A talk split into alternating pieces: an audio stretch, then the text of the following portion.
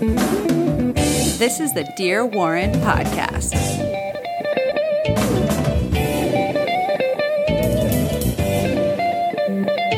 Okay, and we're on. How you doing, Roy? I'm doing just fine.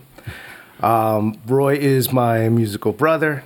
Uh, in a band together, make some music, but also at the same time, he has graciously come out this morning to help us out uh, in the inaugural, inaugural, uh, I guess, alpha beta demo test of the Delta. Dear Delta Dear Warren podcast, where um, from the general description, we're going to see how it goes. A little bit of backseat parenting, um, a little bit of entertainment, some stories, but mainly due to the fact that um, I would like to just talk to interesting people that uh, are And you didn't have a choice to get any, so you ended up with me. Yes.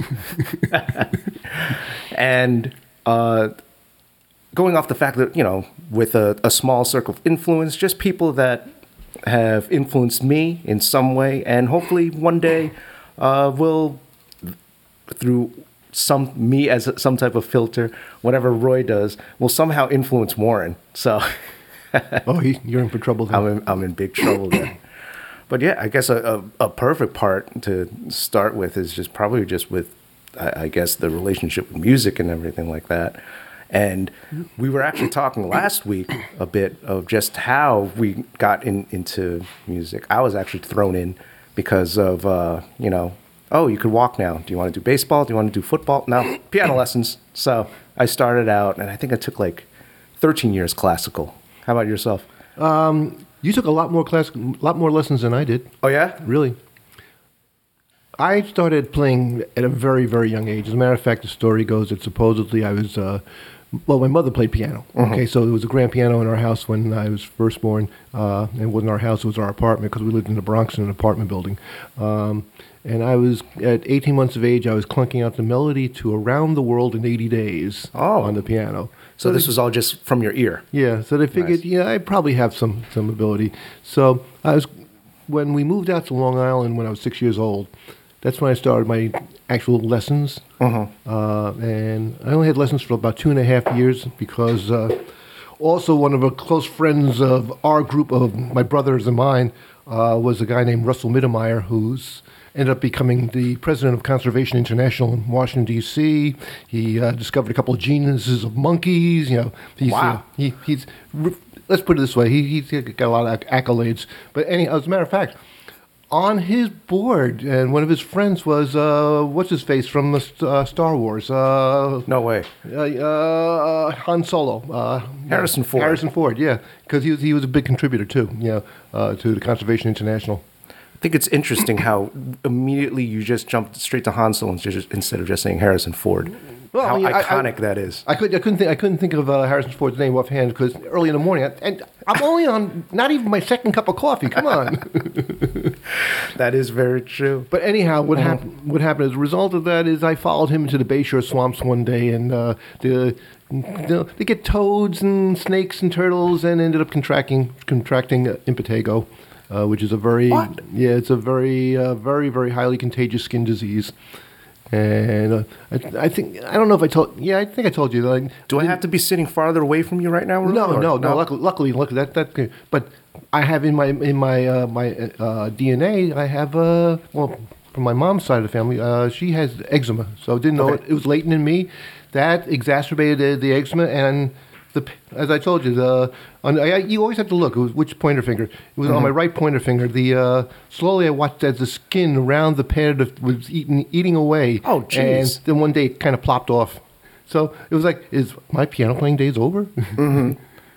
So that's why I stopped having lessons, by the way. So, but in long story short, found this great dermatologist who's uh, went in his own back room. He had a little laboratory, made these salves, and within three weeks, everything came back to normal. So I stopped playing piano because I discovered guitar and Metallica, and I was like, screw that. I want to play guitar. You had to stop playing piano because your fingers were falling off. yeah, exactly. Okay. Well, I Let's loved it that- so much, my fingers. Were You know, but no, body parts falling off is is part of like musicianship lore of how much they love uh, uh, playing. Stevie Ray Vaughan, you, you heard the famous story about his calluses, right?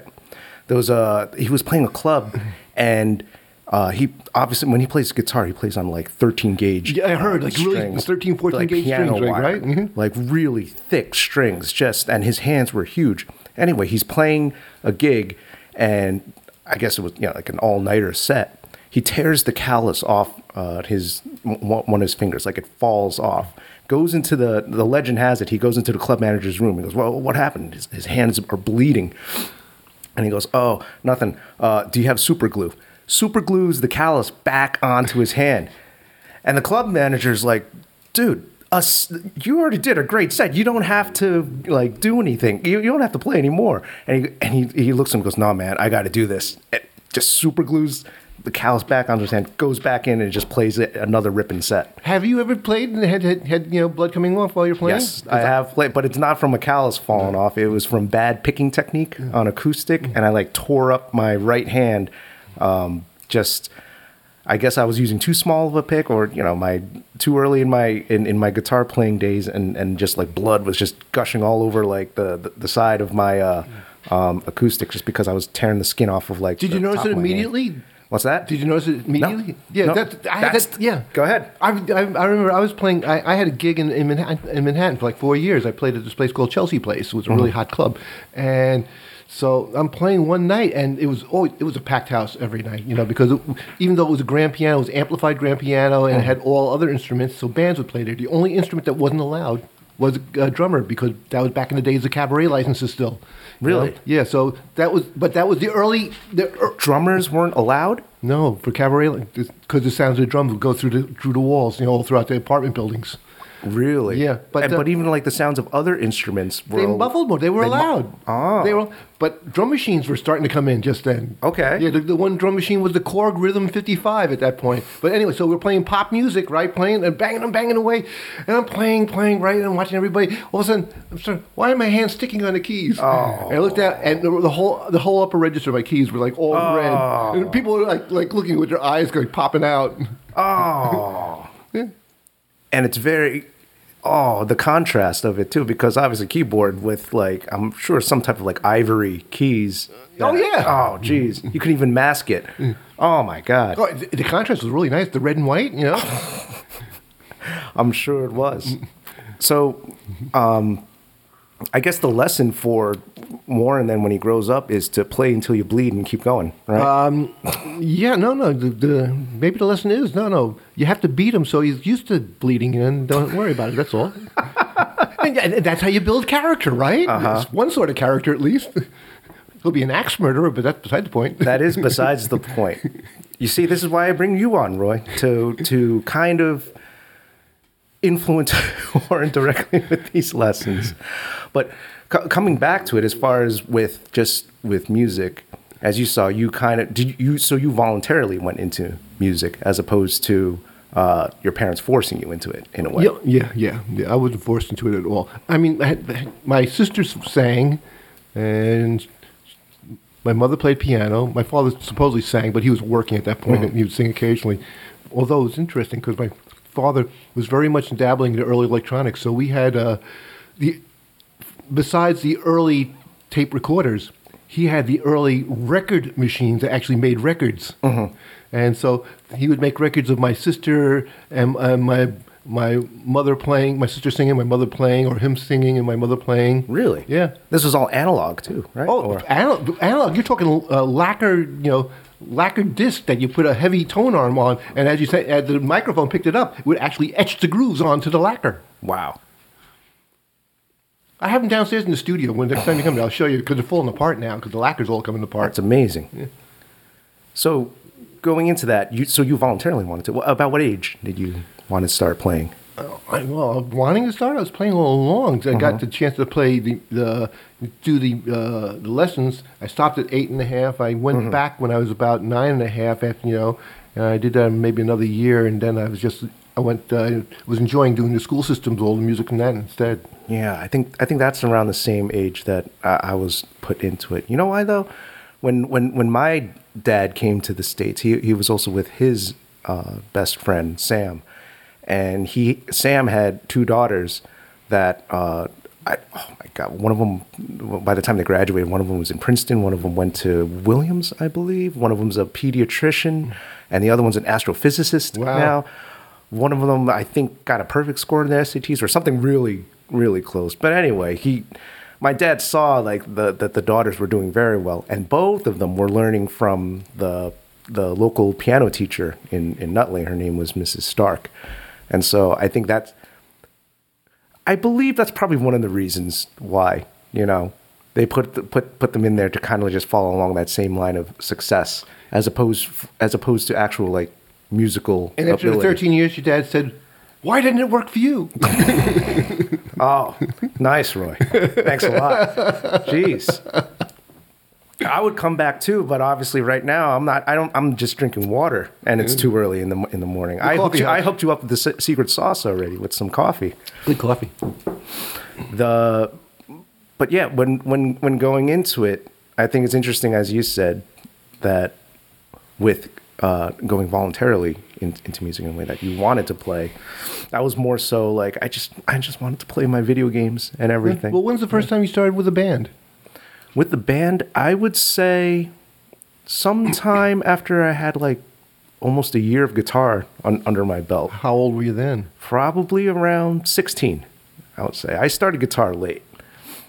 I started guitar late because uh, i didn't even really know of i at, at that age on, on the radio and everything i was i was listening to what is it like z100 i was listening to like Did you have an music. amplifier when you had your guitar, or did you just have Yes. the guitar alone? when we first got the guitar, um, uh, we we went to a Sam Ash, I think, or something like that, and the salesman uh, was wanting to push like a guitar on on us, and he just needed to somehow do the sale some way. And usually, what they try to do, and this is probably a sales tactic, tactic I bet they all, all do. Oh yeah, you start out with acoustic. You know, you can take it anywhere with uh, yourself, and you know. But what eventually has to happen for for a kid when they have an acoustic guitar? You eventually got to get an electric Oh, guitar. yeah, so so you know. But I was so such a Metallica fan at the time. I was like, no, I want an electric. And so then the guy immediately, I noticed he immediately switched his tone. He goes, "Oh yeah, an electric is fine. You know, you're, you know, the strings are lighter. You can, you can start playing sooner on it." So he like really was looking to at least sell. He, and he knew at that point he, oh, this is easy. I can get a make him get the guitar and the amp at the same time. And you, you want to know the funny part? What? I'm naturally a lefty, so uh, You're a lefty. I'm a lefty. I'm a lefty. Yeah Yeah. And and as we're buying the guitar, I hold the guitar like a lefty guitar, but obviously all, all their stock guitars, all their floor models, and everything are are, are righties. And so um, I wanted to get like a Fender Strat or something like that. Amazing you didn't end up like Hendrix and t- got a right hand of guitar. I didn't know about that. No, that, that's how naive I was with guitar at the time. I didn't know about like Hendrix and what he did. I wasn't yet down that path yet. All I knew was Metallica. I was still young. So then when he's trying to sell me the guitar, he goes, "Oh, well, you know, lefty guitars, they're going to be about $300 extra." My dad just looks right at me and goes, "You're learning how to play righty." so, had to like force myself to and now it's all like Well, you were natural to- lucky. But yeah. when I had when I joined my first band, I didn't have an instrument yet. Really? What happened was in my my house, we, I had a. By the time we moved out to Long Island, they didn't have the grand piano anymore. They had an upright, Mm-hmm. an upright console, and it, we also had an organ, a Baldwin Orgasonic. Oh, I nice. remember. And so I'm sure that was portable. So, how I joined the band was really that there was this other band that knew about me and kind of foisted themselves on me. Uh-huh. So next thing I know, we're having rehearsals in my living room, there, hmm, and right after we have two rehearsals, they already had a gig lined up. nice. Yeah, so kind of needed an instrument at that point. So I think what happened, my father, you, you had Sam Ash. We actually had the uh, the manager of the Huntington store, and Sam Ash lived on my block. So he knew us. So he talked to my dad, and next thing I know, we went down there, and I got my first my first keyboard and amplifier, and then I was I had my equipment for the band. I had a, a Farfisa combo compact Uh-huh.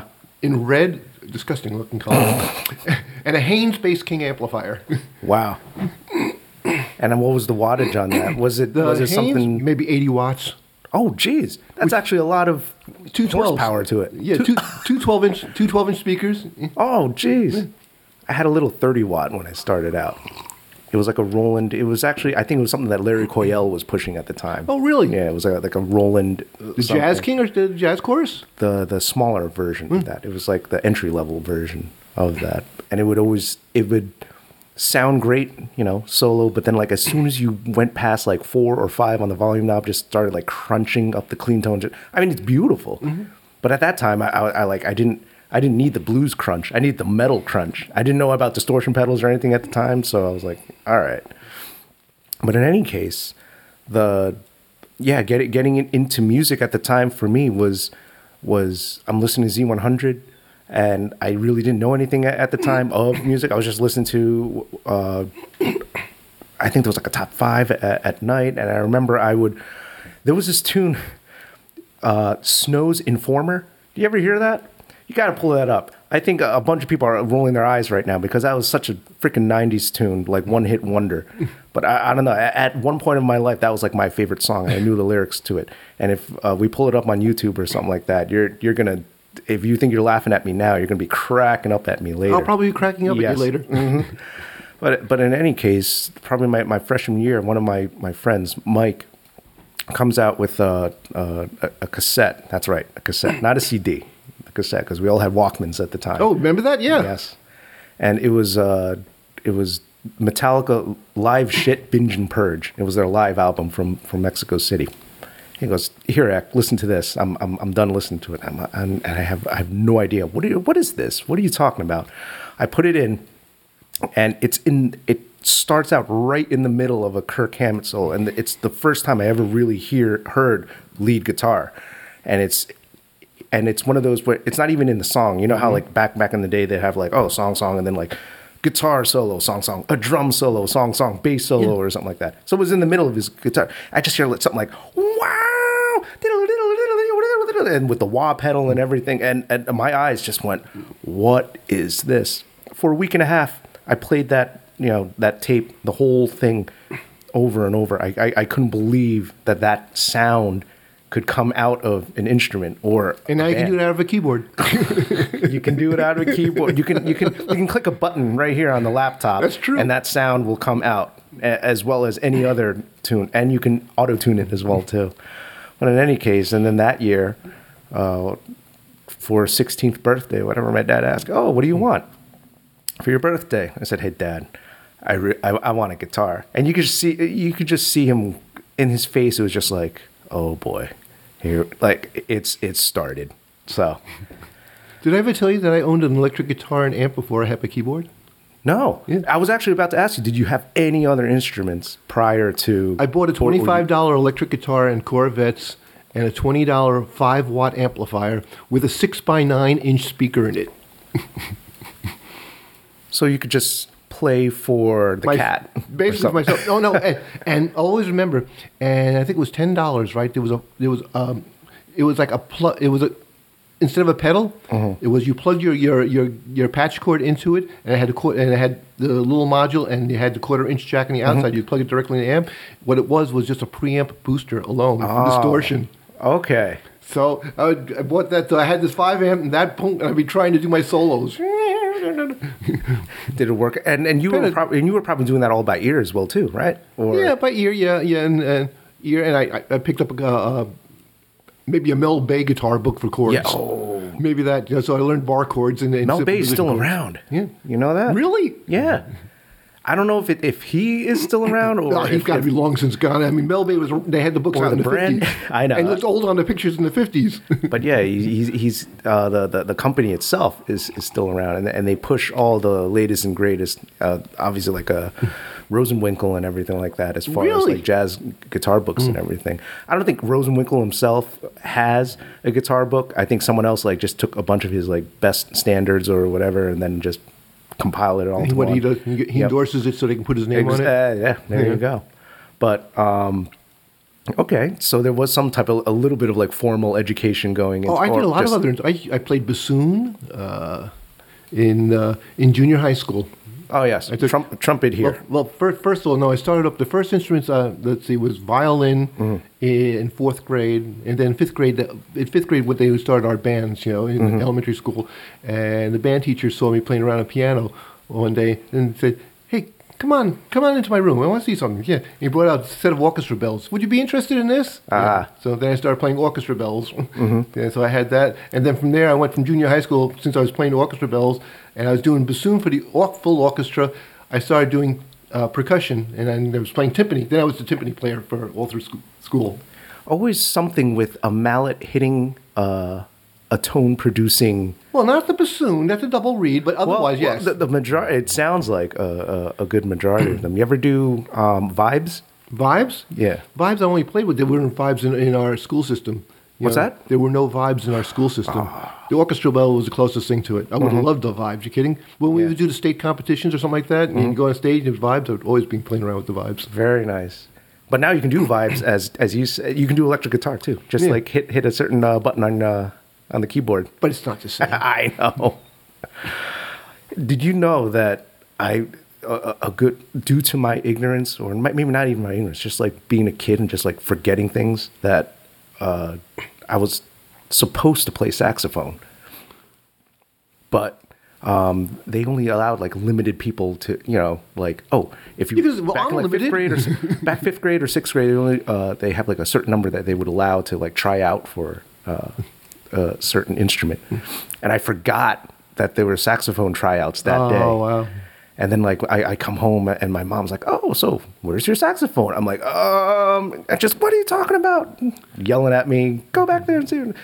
And goes, and the music teacher was like, "Nope, we don't have any more sa- all filled up on." Sa-. It was like one of the most popular one. Of course. But we need some trumpet players. There was only like two or three. out, and I was like one of them. So, but yeah, that was I, I guess my musical experience for, for the first 13 years of it was kind of like more, you know, ple- you know, do it, do do this uh, thing. So, what do you what do you think? What do you think was the the the difference here? Do you think it's just because um, when you were growing up, they, your your parents or just people around you were just playing a lot of good music that made you want to play versus, uh, I guess in in my case, I could only start appreciating that really good music like much later on after like oh my god now I'm actually playing guitar or or something now and then I listen back to my dad's record collection I'm like oh my god he's got like Led, Led Zeppelin 4 every single Beatles album mm-hmm. Steely Dan Rippingtons tons of stuff so what do you think I, I, you know, what really started me off? Probably my mother, only because of the fact we had the piano there. She played, I started playing, and she had, she was, you know, she liked jazz, so to speak, but not not the jazz you would think of as much as today. She was like like uh, we would have also classical music. First of all, had classical music, so- so uh, I fell in love with Rachmaninoff's Second Piano Concerto by the time I was five years old. I loved it, right? But uh, Andre Previn, Andre Previn ended up. I don't know if you know Andre Previn. Andre Previn back in the fifties and uh, maybe early sixties was had, had a jazz trio, jazz quartet. Andre Previn ended up becoming uh, the conductor of Los Angeles Philharmonic. Was it? He also ended up marrying Mia Farrow. You know, after Frank had dumped her. Uh, uh, he didn't do too bad for himself yeah. So and had that, and also let's see, who else would she have? She had uh, uh, George Shearing. You know, be a lot of George Shearing Yes. stuff. So you know, I was listening to that playing. So I, I, I would hear that in the background all the time. You know, and even things like Nat King Cole. Nat King Cole. You know, you think of the thing when he would play the piano. You know, Nat King Cole's style is very distinctive. As a matter of fact, a lot of great pianists attribute their early desires to run want to play hearing Nat King Cole play back when he was in the mm-hmm. Nat King Cole trio. Bill Evans always says one of his one of, one of his biggest influences was Nat King Cole. what was what was because it's a blur to me since I was an '80s kid. What was the pop music going back in the early to mid '80s? Then what was it then? Wouldn't know because by that time I was listening to jazz and Zappa. There you go. What the music me growing up would probably be the late '60s, early '70s, and that was the classic pop, uh, classic rock. You know, I get maybe that's the reason. Maybe my parents really hated the pop music of the '80s, so then I couldn't really get to hear what was you know really popular, or maybe they did play whatever it was at the time, and I was like, I, "This is." I mean, there was there was some know? good '80s pop music, but there was a lot of crap too. That Yeah. was all formulaic. I mean, if you, you you know, I tell you, I'm a big reader of tape op. You know, and uh, Mm-hmm. I've listened to all the stories of all the uh, the uh, recording engineers Mm-hmm. and all the inside people. And I'm reading even in this issue, and he even talked about in this issue how. These guys who are great engineers that, that you know, engineered all these famous you know albums and fam- fam- famous musicians, how they talk about how by the 1980s, the major labels were not interested in really nurturing the talent. You know, the big thing back in the '60s and '70s were the A and R men, artists and repertoire. They're the ones that were trying to cultivate, trying to find the new, interesting sounds to develop a, or develop an artist. They said this artist has something, we can develop him. You know, because they figured he developed and make great product and sell a lot of uh, a lot of records. They probably did that with, uh, you know, when I'm watching documentaries about Stevie Wonder or I'm wa- wa- watching documentaries about Ray Charles and everything. I think they you like, oh, here's this kid who's you know got this amazing talent. Is that what? Yeah, ba- probably the same type of track that they ran on as well too. Yeah, and then, and then there's always the story of how Zappa got his start. What was that? He- he- Zappa, you know, in his band, he was experimental, and they they were very counterculture at the time. But they had one kind of pop tune uh, that they did, right? And it happened that because they were out in the L.A. area, that this A and R guy came in with a bunch of people, and he was half drunk at the time, supposedly. And he came in while they were playing that one song, and he immediately on the spot signed them to a three record deal. Not knowing. Not knowing, Ah. and then they put out "We're in it only for the money" and stuff like that. It's like, what the f- is this? You know? Yes, that's awesome. yeah. That happens though.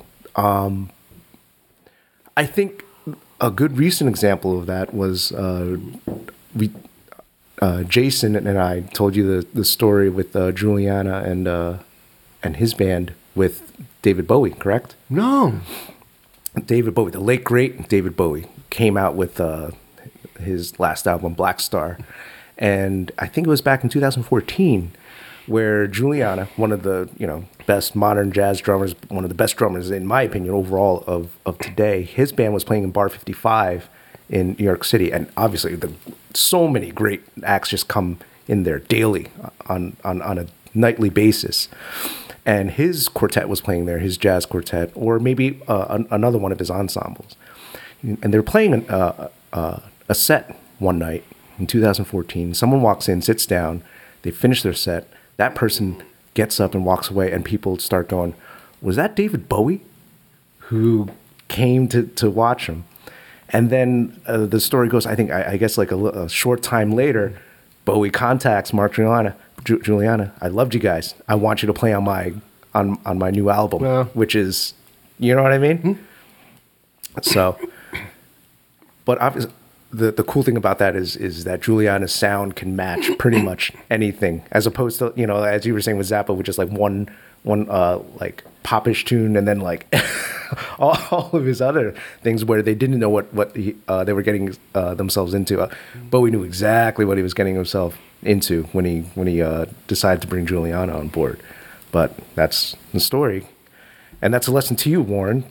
Wherever you are, Remember su- that. Make make sure you're you're doing something uh, and you're doing the best that you can at it because you never know when someone like a Bowie will walk in and uh, Wait, wait. This, Be checking you out. We're, we're supposed to be this this this uh, podcast. We're supposed to have you know reflections towards Warren, right? So can I maybe give you some parenting advice of what not to do? Well, why wouldn't you? Because isn't that what parenting is? Like, parenting is not only talking about your kid, but it's also telling other parents how to raise their kids as well too. My brother and I were told from my mother, right, Mm-hmm. when we lived when we were toddlers, right, and we were living in the Bronx, right. My grandfather uh, was part owner of a Democratic club, Mm-hmm. right. Uh, this was in Clason Point, the Bronx, and she would have to go shopping. My father's at work, you know. My sister was in high school at the time, right? So she would give, ask my grandfather to watch and said, sure, bring him to the Democratic Club, right? And supposedly the way that he would watch us was he would each give us a little glass of beer, Wonderful. we're talking like maybe I'm like one and a half. My my brother's like three, three Yep. and a half, right? This And- explains so much, by the way. Keep going. And then and then yeah, let us each take a, a, a puff of his cigar, right? Because he's a cigar smoker, and we get dizzy and fall Oh out. God! Yeah. I get dizzy and almost. I I, I remember the, the, just a few years ago, I accidentally inhaled a cigar and it like hit my head on the table from like how strong one hit Uh-huh. was, and I'm like 30. and how old were you when you puffed a cigar? I was a- I was a baby, a toddler. How are you not like?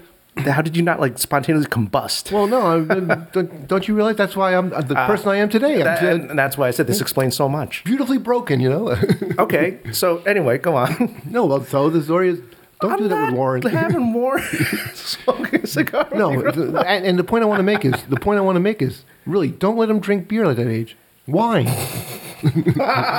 Wine is much more conducive. I, I, I think yeah, I think he'll he'll be he'll be safe from that. I'm trying to think of the first time I ever had a um, a drink. No, I can't I can't remember. What I do remember though was was that I, I think my dad just for like the sake of it when I, I was I was growing up, maybe like you know elementary school. Dad, let me try. Of course, he gave me like a sip, and I was like, ah, it tastes horrible.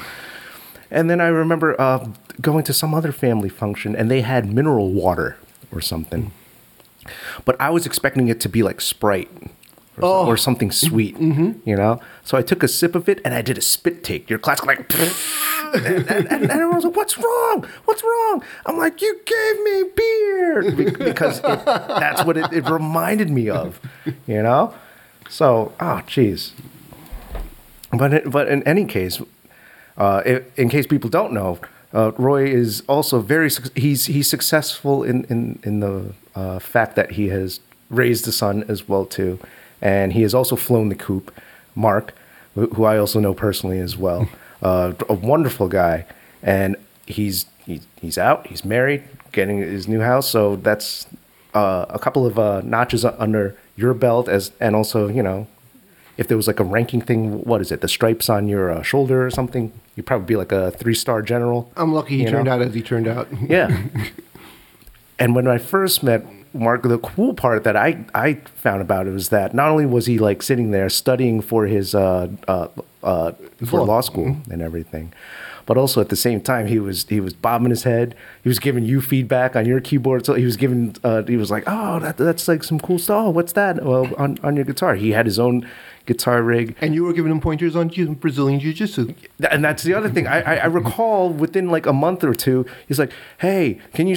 And so after a rehearsal, I'm I'm like trying to smash through his half guard, as he's like you know defending like like no gi and everything. And I came home that night, and and my wife's like, "Why are you sweating so much?" and, and I said, "Oh, I ended up you know ro- rolling Mark." He goes, "What are you? I thought you were rehearsing." And then it's a, it's a bit of a story, but yeah, Mark is also uh, uh, very uh, into martial arts as well too, into into jujitsu, and uh, yeah, that's another. I guess that's a compliment to to you, Roy, as far as uh, going through the whole path, and whatever as far as backseat parenting that you want to throw for Warren. As you see, with how did did, did you Don't don't stifle whatever whatever Oh. directions they're going to go into, Uh-huh. unless it's really uh, they're looking to become uh, you know uh, I don't know uh, a criminal or something like that. You, know, you don't don't stifle their ambition. Wait, wait, wait. We're not supposed to like encourage it. I, I mean, Dexter, when I watch it, uh, tells me otherwise. I never really watched De- only the first episode of Dexter, so I can't can't follow along Oh, that. you know, oh, you got to control your anger there, Dexter. Here, you got to focus it. Oh, he's a serial killer, but he only kills the good, uh, the bad guys. You know, get that, get out of here. You know. No, but really don't don't stifle them. Yeah, I mean, Mm-hmm. he he wanted to get into mar- martial. Well, actually, we kind of introduced him to the martial arts, and we At we what were- age? He was six, I think. Yes, that was, go, go on. No, Yeah. go on. And, and we, we were just very fortunate. Who knew it? Because you know how small our town is. You know, The- Yes. it's a small town. And so the dojo that uh, we brought him to, the local dojo, which was Alan Anita Santucci. Wait, wait, wait. You, imme- you immediately um, um, agreed to let him try martial arts when he first requested? Go on. Absolutely, we brought him. in, But who knew that this little dojo, which I should have realized when I saw that it was uh, it occupied like four of the upstairs, you know, uh, the storefronts, the upstairs floor, so it was really large. Uh, they were like super highly, you know, decorated, or what do you call them? They're well known in the in the uh, karate world. I mean, she was the first. She was the first uh, uh, Olympic referee and in, uh, uh, or judge in uh, in karate. Uh, he was he's a twelfth degree black belt, you know, and but. They, I think, it maybe helped form him even more so than I did, you know, because they were very much forming character building. So he started with karate. Yeah. How? Uh, so he started at six, and how? And how long was he in karate for? Oh, a number of years. He he he had his brown belt, you know, and they they were they did not give out belts very easily. Also, they made sure that you, That's you true. develop. And he went to a lot of competitions. Um, and he, Oh, and he did compete too. oh That's yeah, oh yeah. We traveled around the U.S. Really? Yeah, I didn't know this about Mark. Yeah, yeah. We and uh, uh, someday he'll tell you about how he was he was next to death's door. He had some terrible virus. He was throwing up the entire way on our way to Canton, Ohio, and Oh. we ended up in a hospital like maybe forty miles before that because he was so bad we didn't know, and they just said he he's just sick and just had to give him a bunch of fluids. And we told him you don't have to compete. You can just Mm-hmm. go and watch if you want. Long story short, he ended up getting a bronze. Very nice. in his, in his class. But uh, yeah, I mean, uh, don't stifle him. You know, uh, Mark wanted to start playing music, right? And so, as a matter of fact, I got him a guitar. But even before I got him a guitar, uh, my nephew, right, had had this cheap electric guitar. He wanted to get him. He had bought himself a telly. He's my drummer. My nephew, who's the drummer, by the Yes. way. So he just said, "Mark, you take this, right?" And so Mark had that. He was gifted a Telly. yeah. Oh, he was much more gifted than that. My, my, I told you about my, my buddy who has, you know, the program music and was doing basically 12% of the uh, national market at one point. Okay. Uh, he gave him uh, the, the 57 Mustang I showed you that one time. Oh, Jesus. Yeah, that, you know, Wow. he said, yeah, yeah, there's something going, you know. Awesome. I wish I was gifted it. Well, to be fair, it took a it took a lot of years. It took a lot of whining and pouting. But then recently, I was gifted the ES three three five from my dad. So That's a great guitar. Oh, yeah, I love the sound of 335s. The the reason why I, I, you saw my eyebrows raise when when um, you said yeah when Mark wanted to go into martial arts and you were like oh yeah sure we'll we'll, we'll try it out. I think uh, what was it back in back in the eighties? Everyone watched Karate Kid, and everyone wanted to be a, like thought they were a black belt or they knew karate from that. And so when I saw that, I was freaking out. And it- it- I think it was along with Karate Kid, Teenage Mutant Ninja Turtles, whatever whatever else was out at the time. I, I just knew I wanted to do You didn't, something. you didn't see the Bruce Lee movies by that time? Um, I probably did, but it was you know how like in th- those movies, whether it be uh, Ninja Turtles or Karate Kid, they just kind of got to the action right away. Oh, right, right. Bruce Lee movies are movies. They develop. He's got like this whole character and everything, and then you eventually get to the fight scenes that I couldn't like wait for. In fact, it, it, I think like Enter the Dragon had like a pretty kind of like ra- a lot of racy scenes. Wait, what about. Mortal Kombat? What's that? Mortal Kombat. Mortal Kombat came way after. Oh, okay. way after. Um, I think that was uh, already 90s. Come over here. But with uh, Karate Kid or Ninja Turtles, obviously you got to see hiya, and it was all you know. It was all it was. It was like, look, there's ten foot soldiers around you, and then like you just like you hit them in the face, you hit them in the stomach, and they all get knocked out, and they're unconscious or something just from one little tip, tip, tip, tip, and sometimes like a triple kick or something like that. Bruce Lee was, oh, I'm flipping you over, I'm armbarring you, I'm choking you out, and everything, which I found out a lot later long story short, I couldn't watch them my dad wouldn't let me watch like uh, those movies. There was one scene where I think like some guy like uh, rapes and kills his sister or or something like that. Yeah, Bolo in the Whoa. original in the original uh, uh, Enter the Dragon. Bolo like does something to his sister or some or some relative, and that's why he wants to like come back and uh, that famous scene where he like jumps and does that double stomp, and it's like. and like has that phase and he like kills him and then obviously the, everyone turns around like shows their back to him like oh you're not supposed to kill him or something I, I forgot but in any case i wanted to do karate i asked my dad i want to do karate and my my dad's like mm, no no Really? yes and every couple of years like hey can i take some type of martial arts nope and you know what's the, the repeated line he always said to me was eck you know your only job is to go to school to learn and he he he did that. He stuck to that message. But you know what? it's so it was so character building. I think it helped focus Mark much more.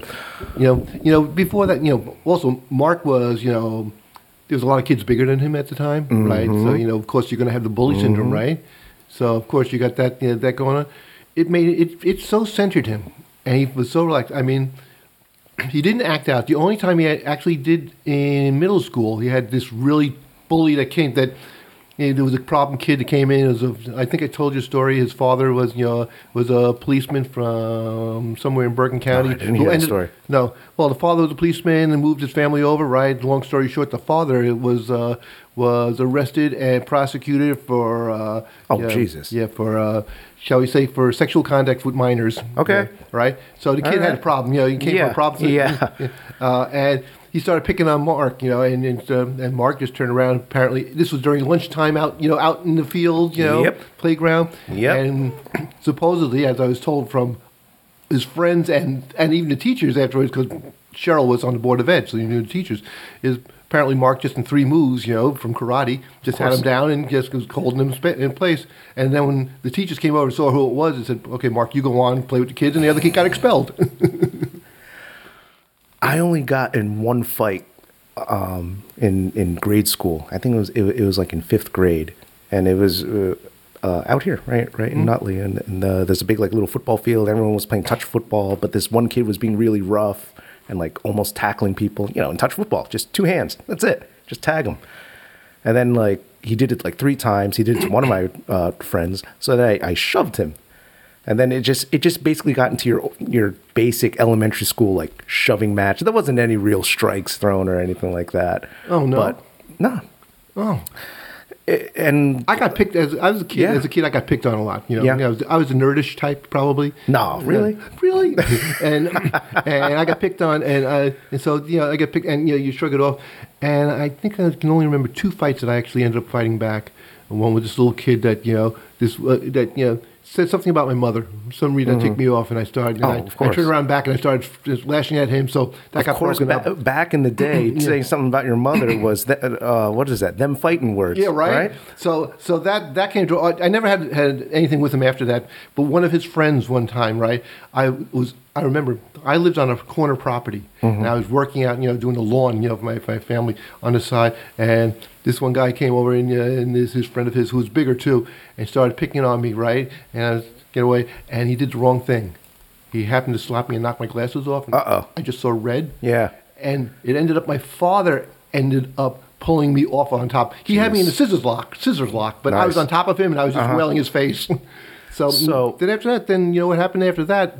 That's when the, the summer of '69 basically happened, and people started you know getting into music, and I was allowed to play in high school Uh-huh. the organ in the auditorium. That was uh, sacrosanct, but I was allowed to play. So my lunch hours, I would just go over there and play rock tunes. So then I was cool for some reason.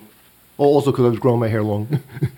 And also because music at that time was like if you could if you could play, oh, you were seen as like as godly. Funny thing You is, know what I all, mean? all the guys that were all the all the uh, the hood, hoodlum greasers and stuff like that, that were getting in bands, would all call me up and want to join the band. Mm-hmm. Yeah. after that. That was the new it was the new big it was the new hotness. Mm-hmm.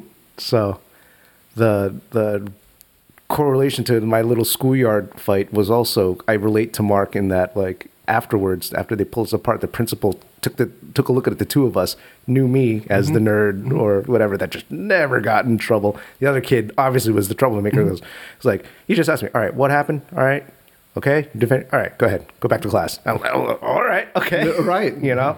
So but the other big thing was um, as you were mentioning too that yes of of it centering mark because he was able to do uh, martial arts from such an early age apparently starting at 6 Mm-hmm. is, is that what it was i didn't start Maybe doing- seven. yeah, I didn't start to. Here, here's what happened. After I graduated college, I was, you know, floundering around a little bit. My dad was asking, "Oh, so what do you want to do now?" You know, I, I forgot which job I was working, but also I do recall saying, "I think I want to learn how to fight." And so he kind of just like sighed. He he smiled. He you know looked up at and it, he did realize his words that my job at school was done because I was done with school now. So um, my guitar teacher at the time was also into mixed martial arts, So I asked him, "Oh, should I go to like this karate school? I saw this other school." He goes, "No, no, no, no, no, no, no. You don't want. You don't need any of that uh, today." This was in 2004, 2005, or something like that. I forgot.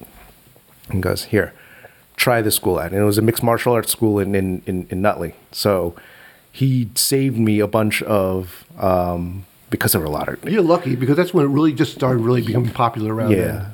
And the other big thing too was uh, the fact that uh, Mark was lucky too that he got into because you hear horror stories of traditional martial arts where they have schools where they give black belts to kids when they're only you know like six years old or seven years old or something like that. Black you know, and uh, not not real actual uh, sparring or anything like that and some some of the instructors they claim to be bla- and this was before the age of the internet they claim Uh-huh. to be black belts nowhere close And- oh I, yeah so when I went to the, the mixed martial arts school I remember my first lesson I, I uh, it was like an ankle lock it was like a double leg takedown and uh, rear naked choke no no guillotine a guillotine choke those three things and I was like what like what? I, I thought I would be like you know throwing spin kicks or you know and then I was like, I, I, I don't know. I'm not sure if I, I, I want to do all this. And then uh, the instructor was like, here, rent these videos at Blockbuster at t- just to show you how long ago this was. Was Ong back? no, he told me to rent the first three UFCs. Oh, really? Yes. So I'd never seen them before. I heard about them, but I never seen them before. The, the- I, I only knew about UFC because I was watching professional wrestling WWF at the Yeah. time, and Ken Shamrock was done with UFC, and he was actually like Intercontinental Champion in WWF, mm-hmm. World Wrestling Federation at the time, before it became WWE. So then I'm watching UFC, and I'm watching Royce Gracie just choke out giants.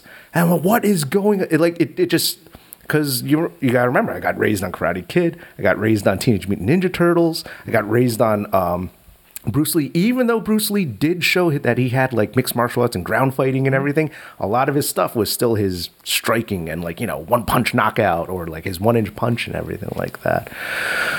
So yeah, that's that's how I started and what you also said also resonated with me, where you said that Mark was, was just so much more centered and balanced at, at, Oh, at- at absolutely. that point.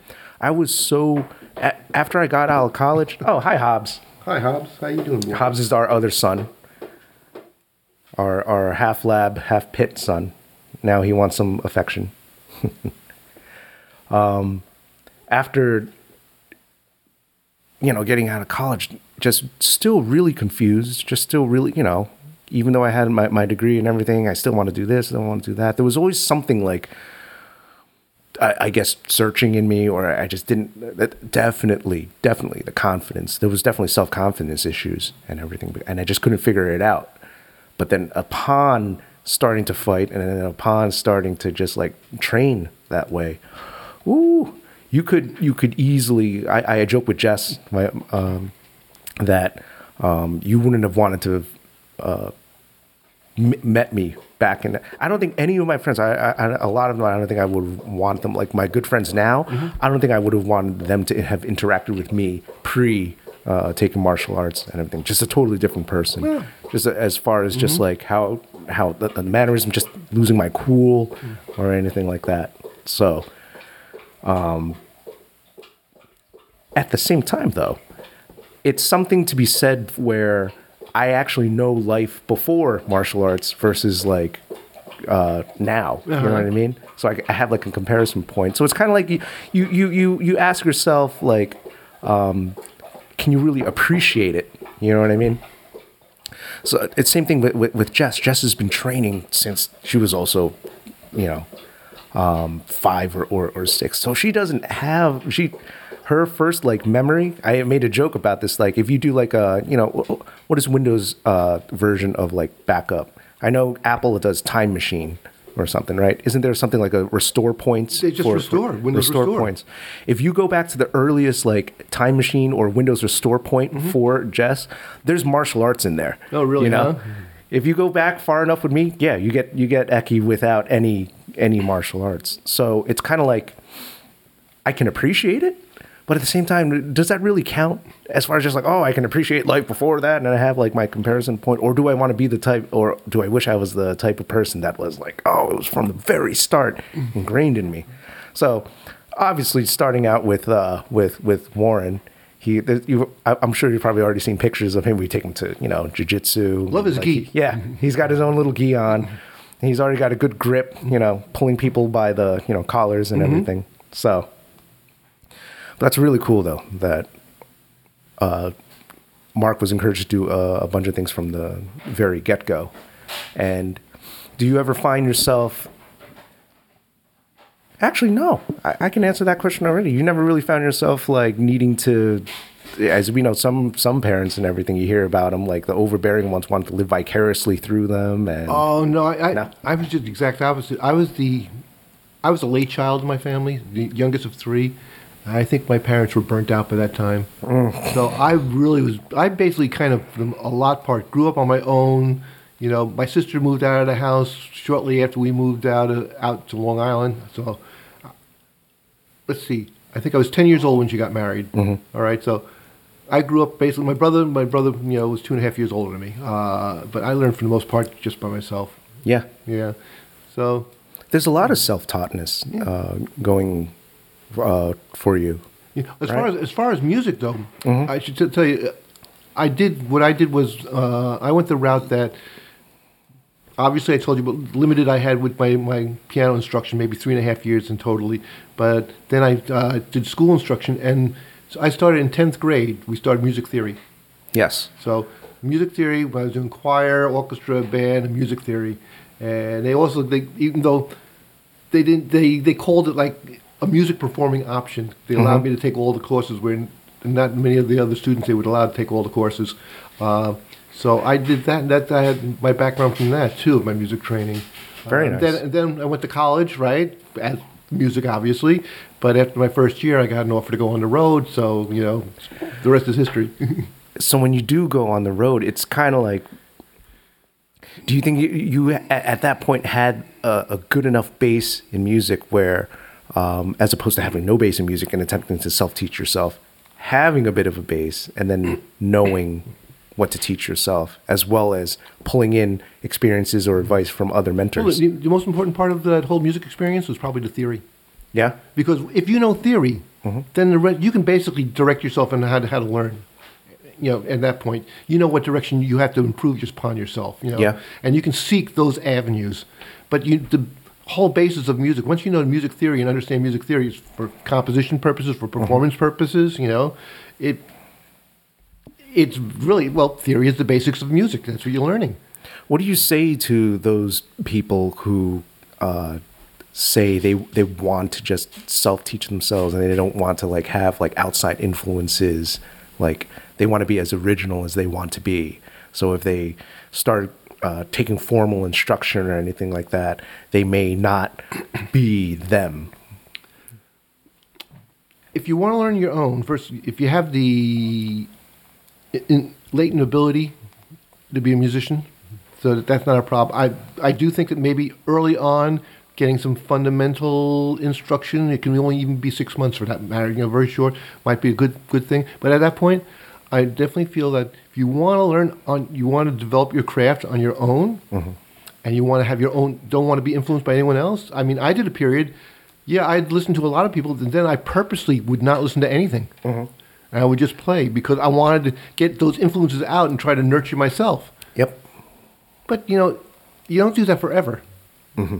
You know, that's something you do for a period of time, and you help nurture because it's like stepping on a ladder. Every each time you step on here, you get to this point. Then you have to change your the modus, and you're going to have to find some other thing to help you. And you step on that, and as you're going up, everything culminates together to your art form and how you play and, and who you are. Do you think there was anything as you were learning where, obviously, in theory, when a lot of people hear about learning music theory and, and, and, and they think of it more like math, they think of it like a lot of rules to learn and everything. not rules, possibilities. Because it is Go on. at the beginning, it's rules. It's possibilities. I think the biggest thing you learn is Bach figured bass. You learn about you know you well from uh, your guitarist or keyboard anyone that does chords and melody together. You realize uh, you know if if you are starting on your own, you think oh this is a C chord. you only think of it in that position. Once you start about thinking of Bach figured bass and say, hey, this could be in a first position instead, and it sounds totally different. Where the third is your the beginning of your chord, as opposed to playing your t- typical triad. You know, first, third, and fifth, or you know, second uh, second position. You know, and then you learn about all you know alt- alterations of chords. You know, and as you know, I like to interesting. You Yes. know, I like harmonic Crunchy. possibilities. Crunchy. I think that's the term everyone uses. Crunchy chords. I don't know why crunchy. I don't know why either, mm-hmm. but I, I remember hearing some guy like after he he like learned some like dominant seven slash chord mm-hmm. sharp eleven, and he's mm-hmm. like, oh yeah, it's it, it's crunchy as fuck, A- and I was like, all right, I guess that's the term. I don't. All right. I like it because it adds flavor. yes, yes, absolutely. But also at, at that point, I think what you're also saying is that yeah, there are, are rules, but probably for anyone starting out, you need those rules to kind of figure out the possibilities. And um, once you get outside those rules, you, as you said, there's there are more possibilities from that. So in other words, you need those initial rules to kind of just like steer you in the right way, Yeah, because or and- else you just sound like a keyboard cat. And right? then just, exploring from that point on. So you think probably with that, I, I've always kind of operated by that, um, especially after like you know after after martial arts, and with with music. There's a lot of improvisation in, in, in both of them, and then you can apply that to a lot of things that you go through with with uh, just the way you operate in life as well too. Absolutely. You know, so kind of like all right, here are the rules. Now figure out how much you can bend them without actually breaking them. Isn't that What the mantra for life, period? It is. What was it? What was Charlie Parker's thing? oh, yeah, learn everything you can when yep. you get up on stage, you know, just blow. Just throw the throw the Yeah, forget out about forget and just play. just blow, you know, because it, by that point, you know, it's inherent, you know. And for, uh, for everyone listening, this that's basically the approach we uh, Roy and I took uh, doing this initial podcast here, where we just had a, a bit of an outline of like kind of what we wanted to talk about. Did we um, follow it at all? a little bit, just bare, you know, every once in a while, we're referencing Warren and mm-hmm. everything like mm-hmm. that. But at the same time, it was just going with it, and um, I enjoyed it a lot. It was So fun. did I. It was fun, and this was about an hour already, and I know you got to go. Yeah. So I appreciate it, Roy, and hopefully, you know, you had fun with it as well too. Absolutely. Maybe we'll do some. We'll do it again sometime. Yeah, sometime. we'll do it again sometime. Thank you so much. See ya.